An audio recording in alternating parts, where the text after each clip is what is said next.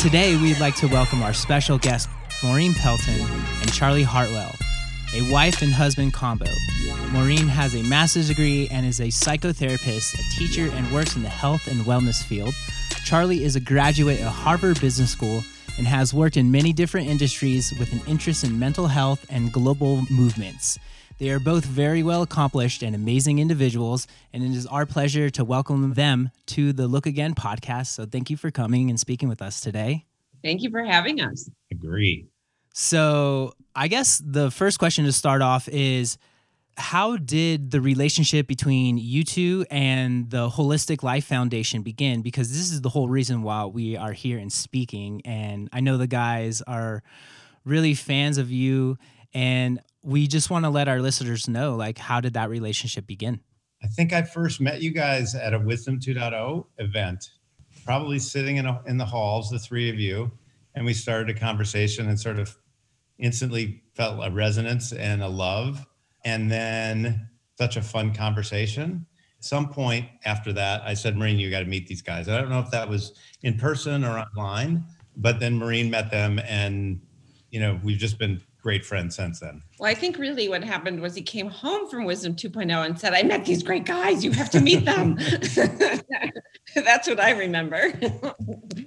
what did you find great about them and their message?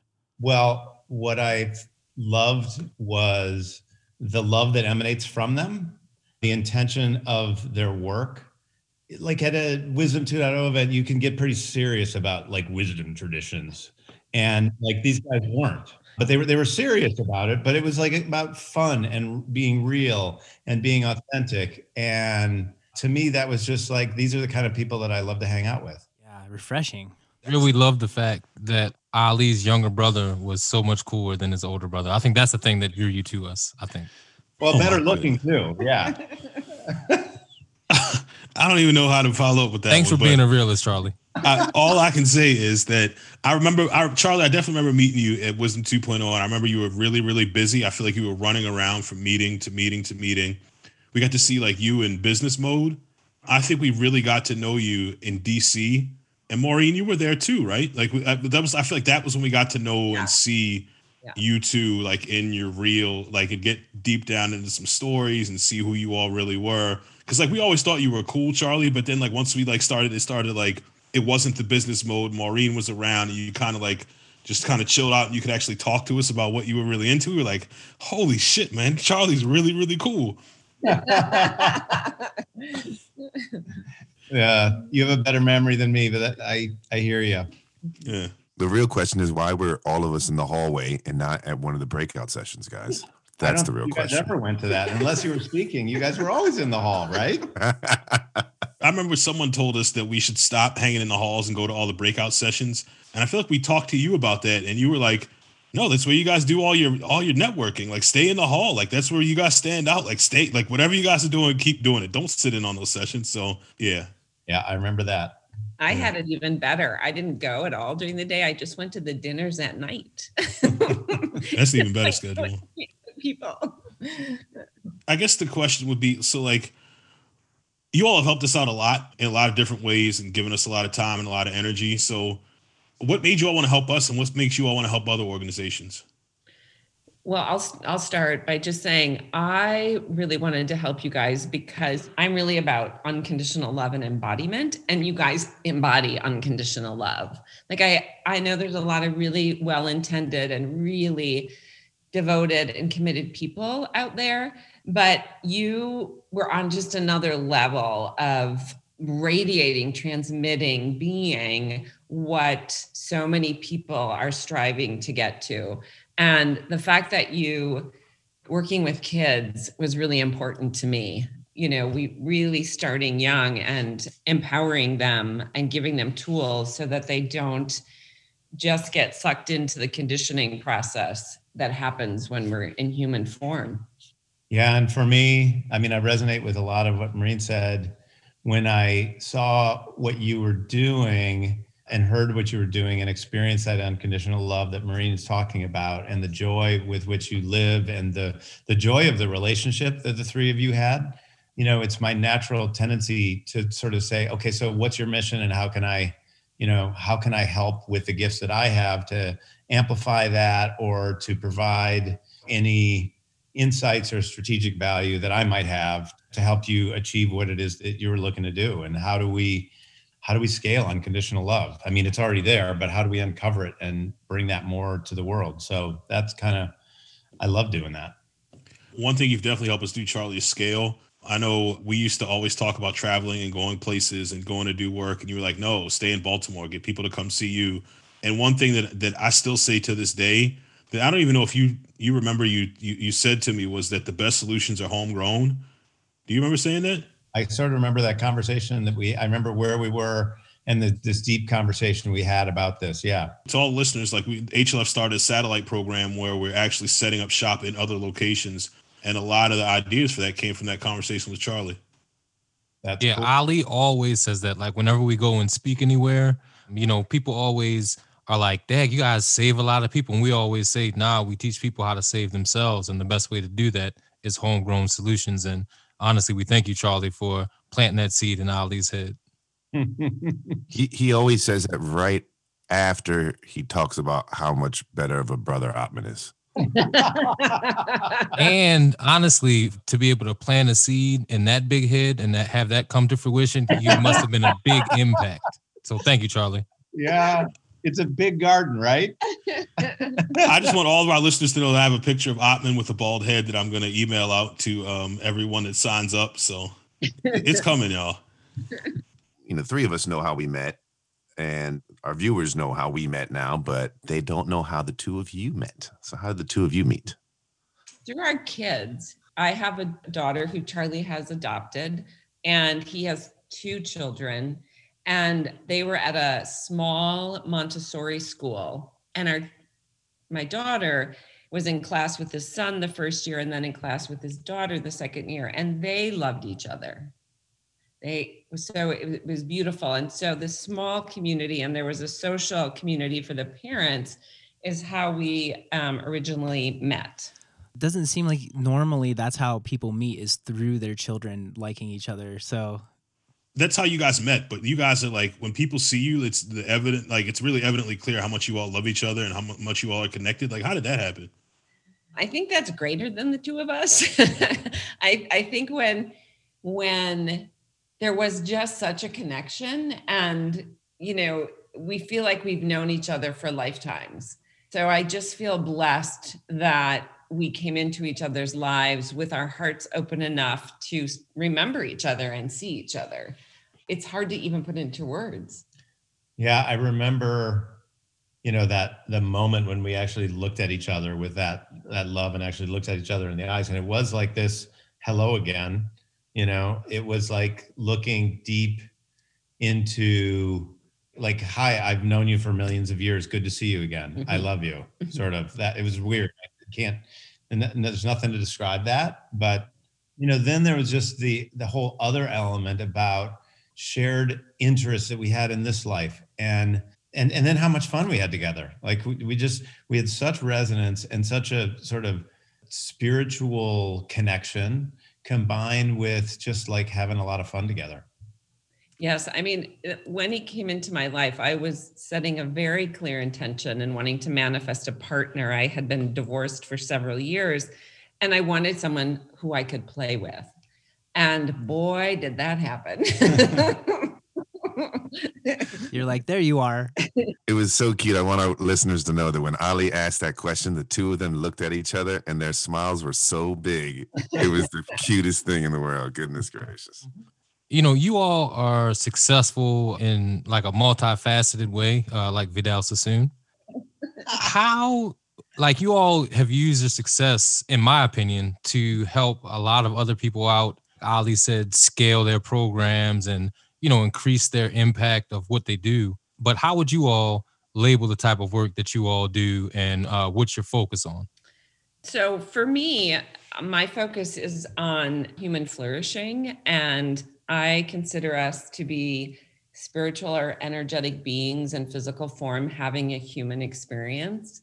And so I'm passionate about holding space and providing support for that human experience of you know, embodying that energy and using our gifts and our unconditional love to flourish in this world. And I do that on a number of levels.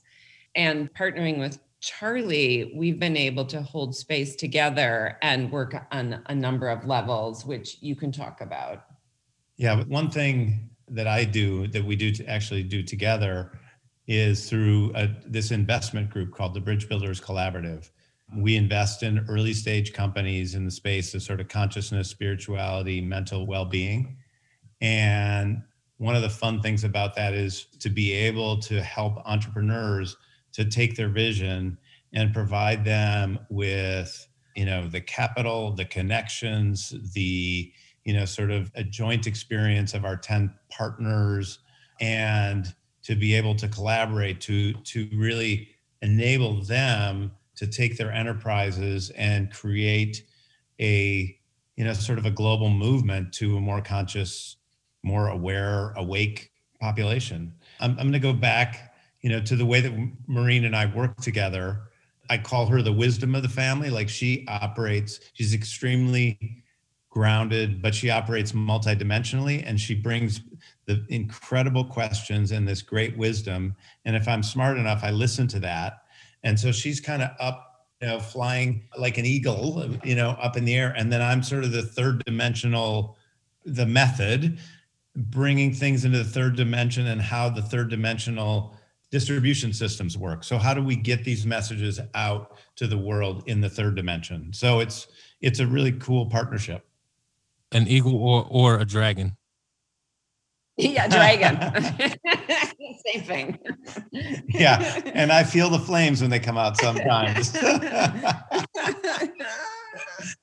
there seems to be like this awesome collaboration between you two and there also seems to be a narrative of interest in health, wellness, and consciousness. So, like, where do you think the interest of the human consciousness and the well being came from? And with the intention to, you know, invest and study and promote these different parts? Like, because we come across a lot of people who, like HLF, they started an organization or you know we come across people who like start apps or whatever but you guys are like actually investing. You you are interested in studying consciousness. You're interested in the well-being and like helping other conscious companies.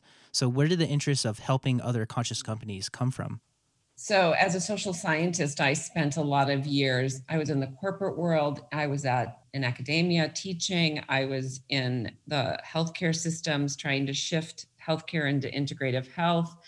And what I kept coming up against, and, and as Charlie would say, I'm addicted to learning. So I'm constantly learning and new modalities and new approaches. And what I came up against was there was so much information and even scientific evidence of contemplative practices, but also compassion and kindness, really encouraging and supporting human flourishing. So I kept thinking there has to be some kind, this was years ago, some kind of application to get it out there. And even some of my clients and students would say, I wish there was an app. And so when I got involved with Mind and Life, which is the organization with His Holiness the Dalai Lama and Richie Davidson. Yeah, Richie. Yeah, and I went to the University of Wisconsin.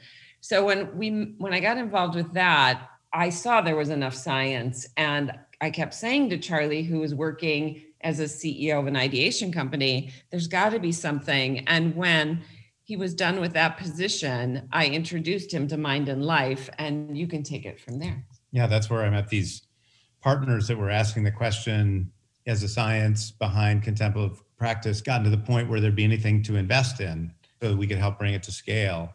And that was nine years ago. I'm not going to say no one, but very few people really knew what mindfulness was and there were really no companies at the time, or there are very few companies focused on this in the space. And we're sitting here 10 years, nine years later, you know, on platforms that we've invested in, there are 100 million people meditating that weren't meditating before. So, you know, what drives me, I love innovation and change and transformation. I'm passionate about co creating global movements with other people. And as Maureen said, she introduced me to this space, and it was kind of like, well, here's the latest global movement that I can I can help support and you know help to co-create. Yeah. I love that idea too, because you're thinking about there's enough science. We have what we need. So it's like the now what aspect of it and, you know, labeling it human flourishing so we can all come together. And Charlie, your idea of like reaching globally and scaling it, you know, it seems like you have such a big vision and you're like able to produce. It's really amazing to like hear how this unfolds. Yeah, it's it's awesome. I mean, I actually did the calculation of like yeah, I think there's 100 million people meditating, and now, and we've launched things like digital therapeutics, so drugs as a software, either you know, an enhancement to a drug or a replacement to a drug. And you know, we've we've been pioneering investors in several different fields related to, you know, contemplative practice and consciousness. And the fun thing about that is that a couple years ago, Maureen and you know, asked this question, which she asked these great questions about like, okay, so you've invested in the gateway drugs to higher levels of consciousness. Now what's next? And you know, it's time to go deeper. And we looked that that that sort of set off a spark in our organization to like say, okay, what is it that we're going to invest in going forward? Because we want to support the transformation of humanity, the waking up of humanity, the you know better mental health, et cetera. And you know, it was time to look deeper than uh, than we had been. So, you know, that's what we're working on now. All right. So I remember um, back to the the visit in DC where we saw you all at the conference in DC. I remember uh, you you all mentioned um, uplifting consciousness. Uh, y'all remember that one? You all, I feel like that was kinda, but you all talked like about every time we talk, Yeah. we're talking about that. Like- But I remember you, but but specifically, I remember for the first. I feel like that, that was the first time I heard you specifically say it. it was like you were. I mean, I remember it kind of took me and Atman and Andy back because we were like, "Wow, okay, like maybe we need to." uh, It's just we were getting to know you, and you mentioned that it was kind of like, "Okay, all right, well, what, what else is going on?" So, as like your consciousness has shifted, and your desire to uplift consciousness has grown, how has that shifted the way that you help businesses and the type of businesses that you do help? Wow, that's a really good question. first of all, you know, in in meeting with entrepreneurs and startups, Charlie more so than I, but just vetting them and really being more skeptical and really listening to are they committed to going deeper? Are they committed to raising their own consciousness and the organization's consciousness? So it's bigger than just trying to bring you know scientifically valid scalable applications to the masses it's also how are these organizations running and who are these leaders in these organizations and coaching them i think that's part of what's sh- shifted I think that shifted. Yeah, Yeah. a lot a lot more questions for entrepreneurs about what work have you done, and a lot more realization that the energy level that they were going to be that they were at was actually going to be transmitted through whatever they were developing. And so, yeah, I think at the beginning we were just looking for people with concepts, and now we're looking for people that have really done their own work, but also can build their own business. and I- and i would say what part of what happened in that process is there's been founder changes in some of our companies I heard you say something about like organizational consciousness, you know, because we can talk about the person being conscious and then they have like a, a staff behind them. But what is the organization's, the collective consciousness of the, the organization or the company? And I really like hearing that from you because it's not just the personal aspect, but you do look at the personal aspect, but you also have like a different tier of seeing what works with what you want to invest and work with. And I really like hearing that because I think that's super important, especially nowadays, because it's easy to like slap a label on something and be like, it's conscious, contemplative, you know, 101. And then it's like, eh, is it really? That's such a good point, especially early on in this field. You know, you'd have someone that went to a meditation retreat for a weekend and they live in Silicon Valley and they're like, they know how to scale things with technology. And, you know, they'd go to these things and say, my life's changed and now I have to change the world. And, you know, that, that became the scariest entrepreneur. because because you you know if they don't actually do their own work then what they're building is actually going to transmit and you know the integration of all of this is is really important before developing an organization around it Yeah, it can be reckless in some sense. Yeah, one thing Ali always says, he quotes, Linda Lantieri when uh, she always says like you know like you all just said a lot of people go out there go to a weekend retreat and think that they have seen um, Nirvana or or been to Nirvana, but she always says you have to do the work before you do the work. You know what I mean? And that resonates with us so much, and that's why we tell our teachers that a personal practice you have to have that before you can become a great teacher. I'm like thinking to myself, I wonder what it is that makes people think that because they had like a, a brief moment of clarity within themselves that they think they are clear and they want to like share it with outside. And it's like the whole work is within and then it happens without. And I think like people start out and then they realize the inner. It's like an opposite direction.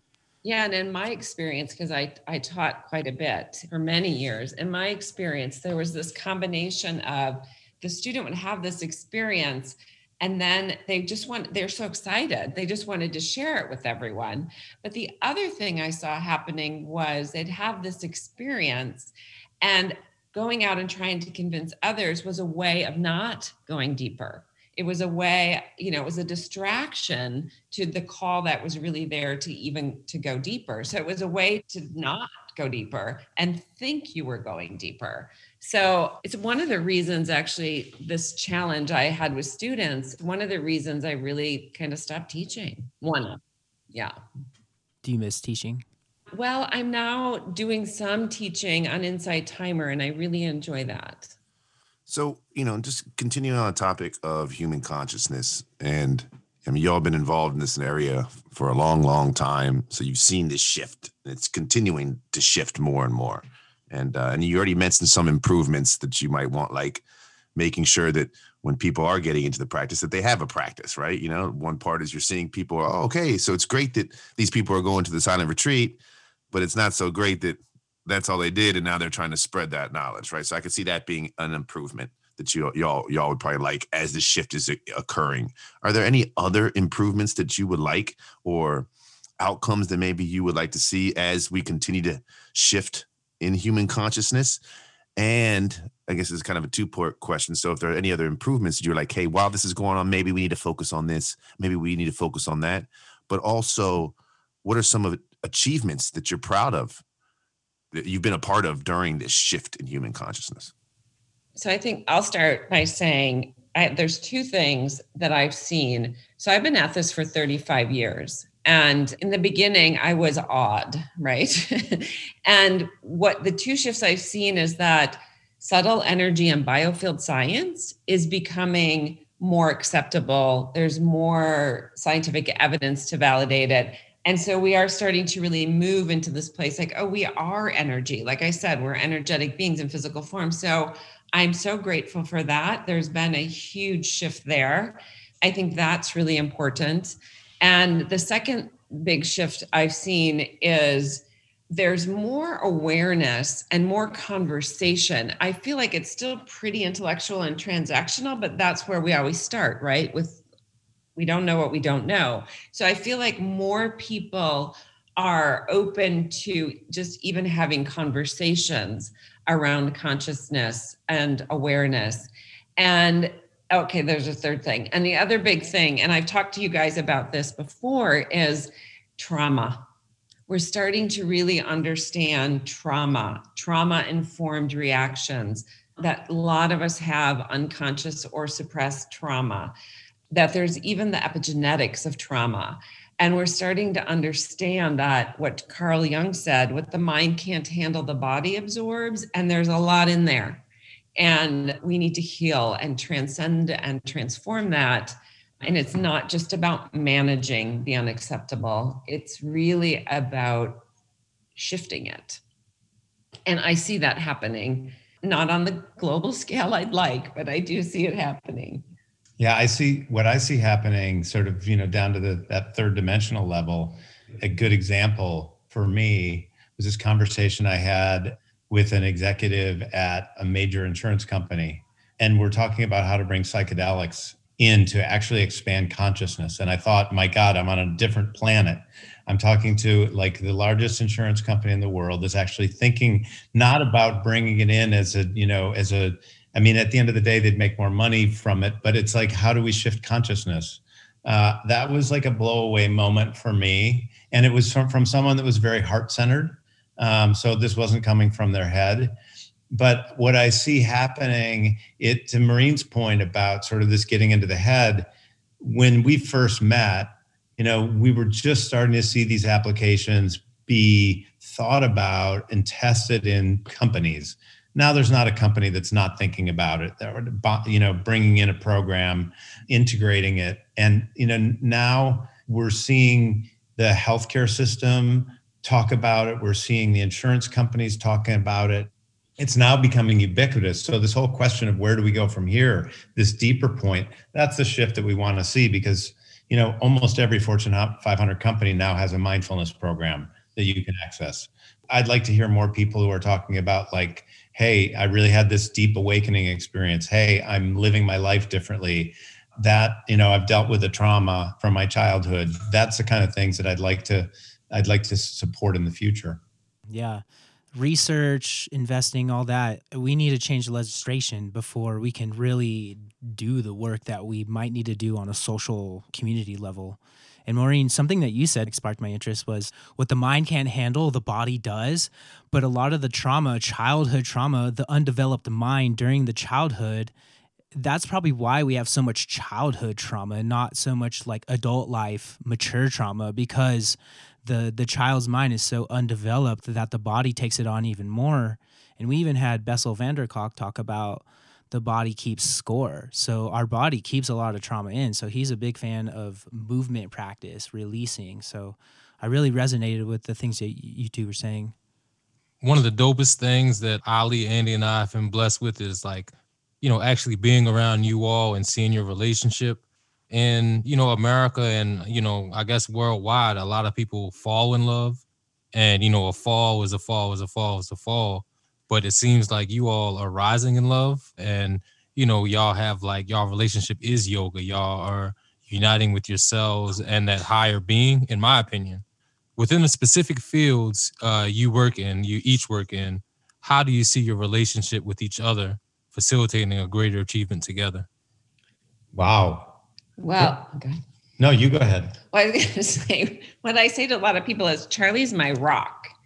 So I am quite expansive and I am I am pretty grounded, but I need that touchstone.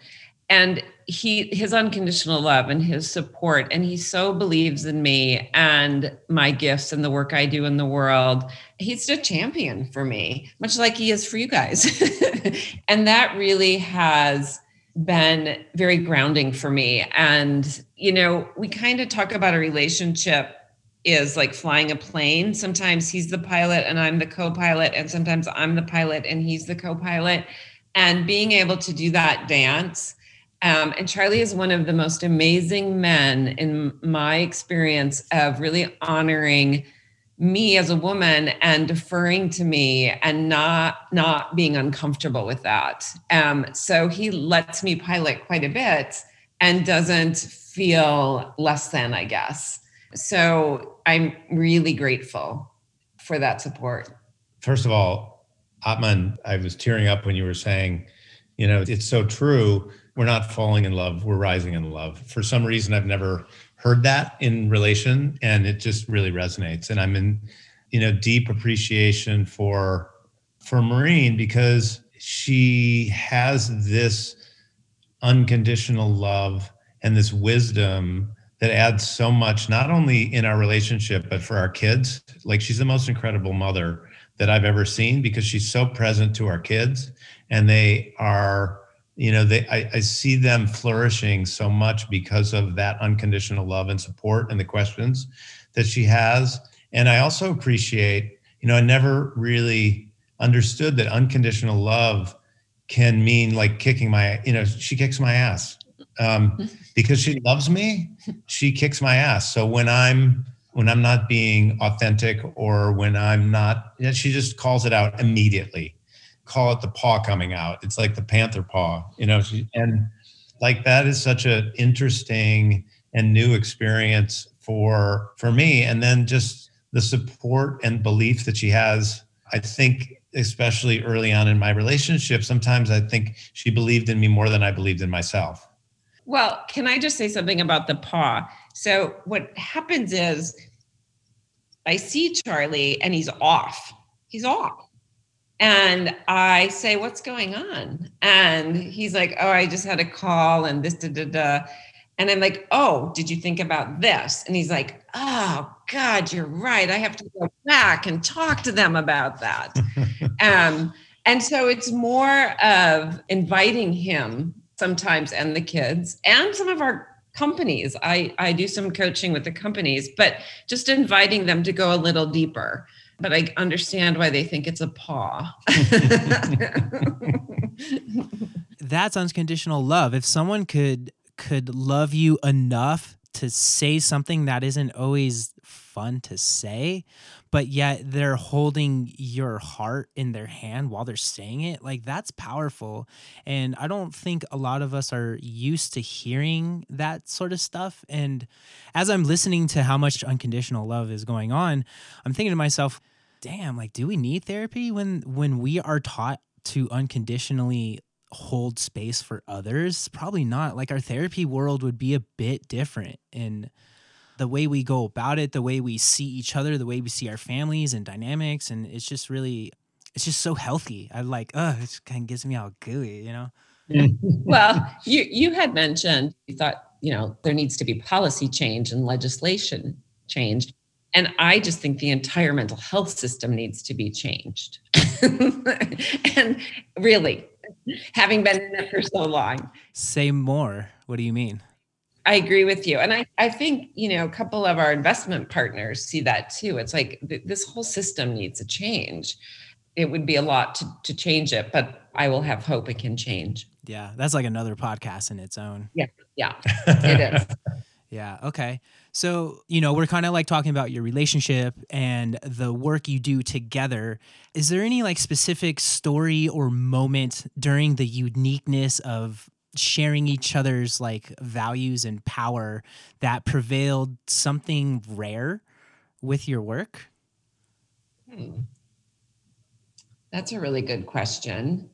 I'm kind of hmm. curious if there's any like specific moment or story with the dynamic between you two of one being like a business person and then one being a mental mind health and healing person is there any uniqueness of working together that has created something very rare that you haven't seen in the space that you're working in oh that's a really good question and and i feel like there's yes but i'm trying to think of a good example and i can't right now. Well i think it sort of i think it sort of happened all like it's kind of like always happening because the way we work together, like I might bring something, you know, I might bring a, a conversation that I had to Maureen and she'll look at it from an energetic, she'll look at a company from sort of an energetic point of view which is i'm looking at it from a organizational point of view.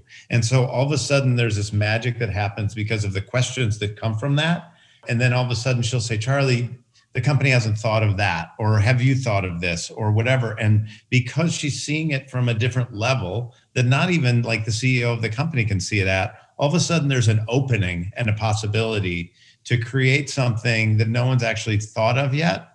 And so i kind of think if I, if I understand the question i think this is part of just the magic of how we work together Awesome. Yeah, it, it might have been a little unfair to like give me a moment or a story when it seems as though the magic is constantly happening because you have such a different aspect of where you start from, but yet you have each other to like bridge the gaps of things you might uh, not see or overlook. Mm-hmm.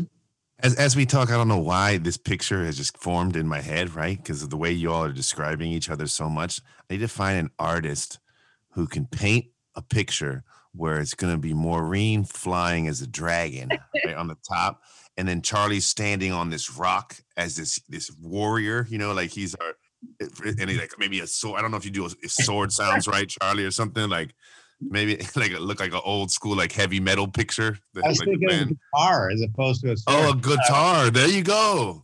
His axe. That would be that's awesome. I don't know why I see that right now. It's hilarious.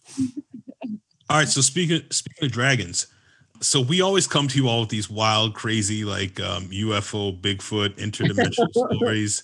You know, because we we can relate on that level. what do you guys think closes off a lot of people to experiencing things like that? And what do you think opens people up to stuff like that?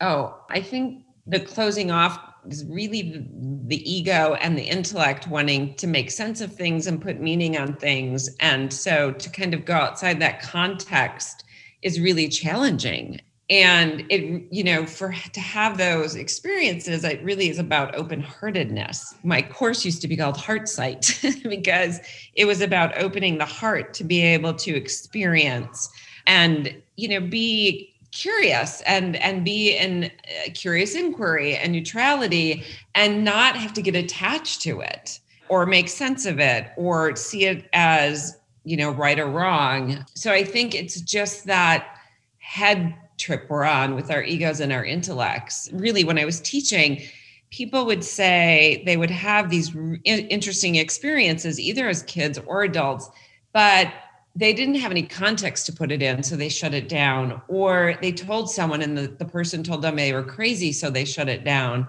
So for me, how I, I know you guys know this, but how this all started for me, although I was always a very spiritual person, at 21, I had a spontaneous mystical experience. And instead of going to law school as planned, I went to graduate school in the social sciences because I needed to find context. I knew what happened was real for me, but I really couldn't talk about it and if i tried people looked at me like i was crazy. So i had to that's how what got me into meditation and yoga um, was trying to find context for you know living multidimensionally and having access beyond this physical reality or this third dimension.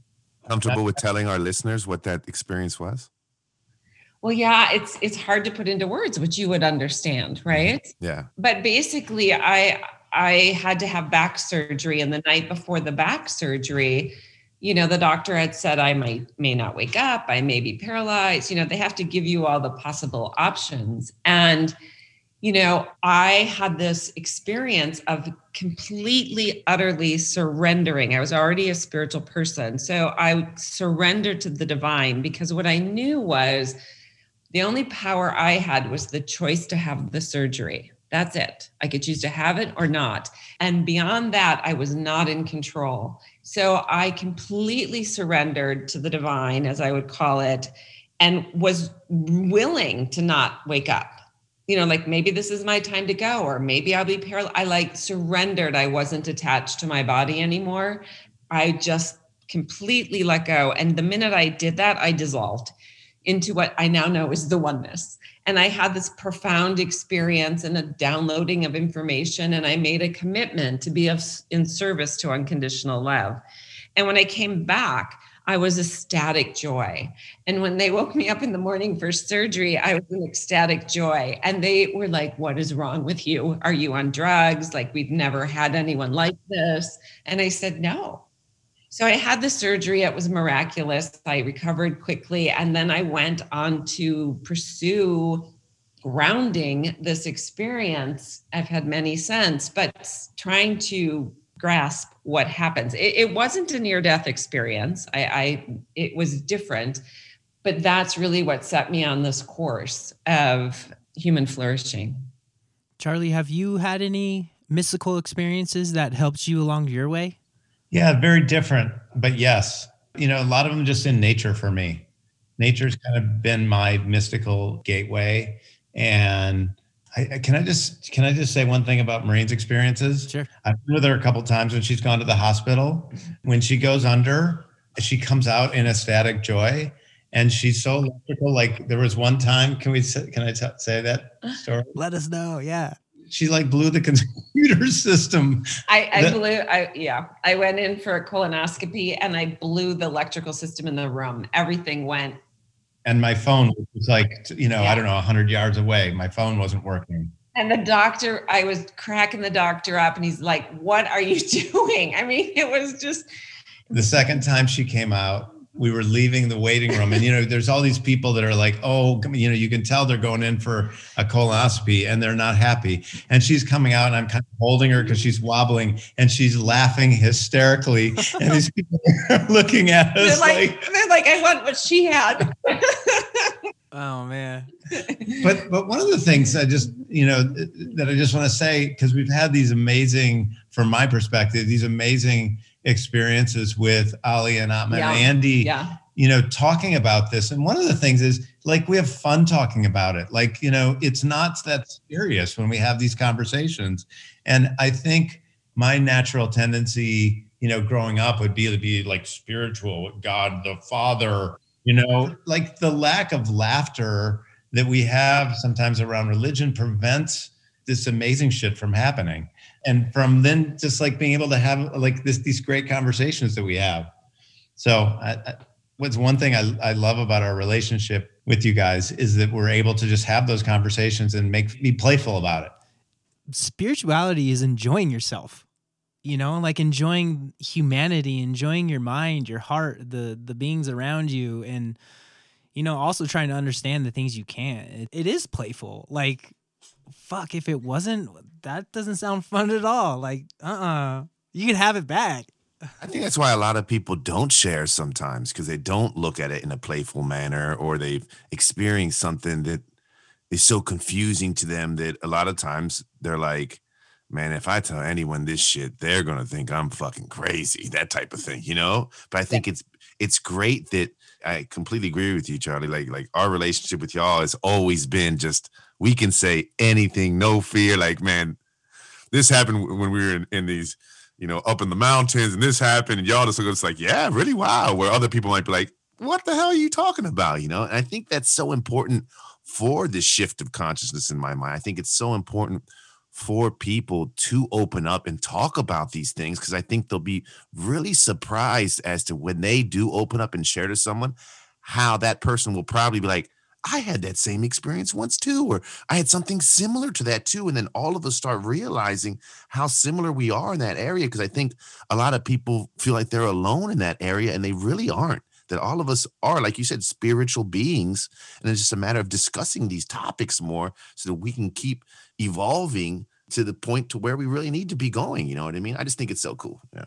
Yeah, and, and I want to just add that I agree with everything you said. And the other thing that's challenging is words are limiting. Like it's really hard sometimes to put the experience into words. Words don't justify, you know, what the experience is. So I think that can be really limiting and challenging. I completely agree. I completely agree. Yeah. you know, you all were talking about like the shift in consciousness, and you all are definitely being, I guess, uh, change makers uh, on a global scale in regards to that. And you know, our teacher always used to talk to us about the changing of the yugas and or ages, and how humanity is waking up, and you know, we're getting closer to that grand center, which makes us more godlike. And I, I just wanted to know. I know you all have a lot of uh, practices that you all do to promote consciousness but you know maybe some of our millions of listeners out there might be interested if you all have any specific practices that you do for yourselves that promote increasing or enhancing your conscious There's a lot, but I think for me, the most significant practice is breath work. Breath. You know, it's it all starts there, and there's so many different types of breath work and different ones for different things. But that's really important for me. And also, the other thing that's really important for me is the embodiment of my intentions because I really, I really do. I don't understand completely why, but I'm quite a manifester. And so I have to be really thoughtful and clear in my intention setting so that I'm not drawing to me things that I, I don't want. So those two things are significant. And, you know, I start my my day with breath work and my intention setting. And there are a lot of other practices I do too, but those are the most significant. most of the practices that i would use Maureen taught me anyway thank you all for uh, letting us know and letting our listeners know All right, so I got one more question, right, guys? Okay, so we ask everyone this on our podcast, and I'm sure you know how much of love guys we are. So, how would you define love? Ali, Atman, and Andy. Best answer yet. you know, for me, that's a really good question. And what I was just saying about words are limiting and it's hard to put into words. But I think what comes to mind is spaciousness, this fifth dimensional dynamic stillness of spaciousness, where all is, all is. I think a lot of people think of love as like an action. You know, the reason why Maureen can say, you know, the, her answer is Ali Atman and Andy is because you are it. There is, there is, there's no, there's no describing that. It's just the energy Yeah. of you guys, and it's your individual energy, and then it's your collective energy. And so that's not that's not what you do. Although you do act out the unconditional, at least in my experience, you're constantly acting out your love, but you're you are love, and so you're acting it out as opposed to you're acting it out as love. If, if that mm-hmm. makes mm-hmm. any sense. We love you so much. Thank you. Love you. Yeah, it was such a pleasure speaking with you. Man, there's there's so many more things that we wanted to ask and I'm sure we'll want to have you back on to like Yeah, go for sure. deeper and just check in with you. Thank you so much for speaking with us today. Thank you. It was We love y'all so so much. We can't wait to see you soon. Happy Yeah. hour soon. Happy hour All that stuff. Yeah.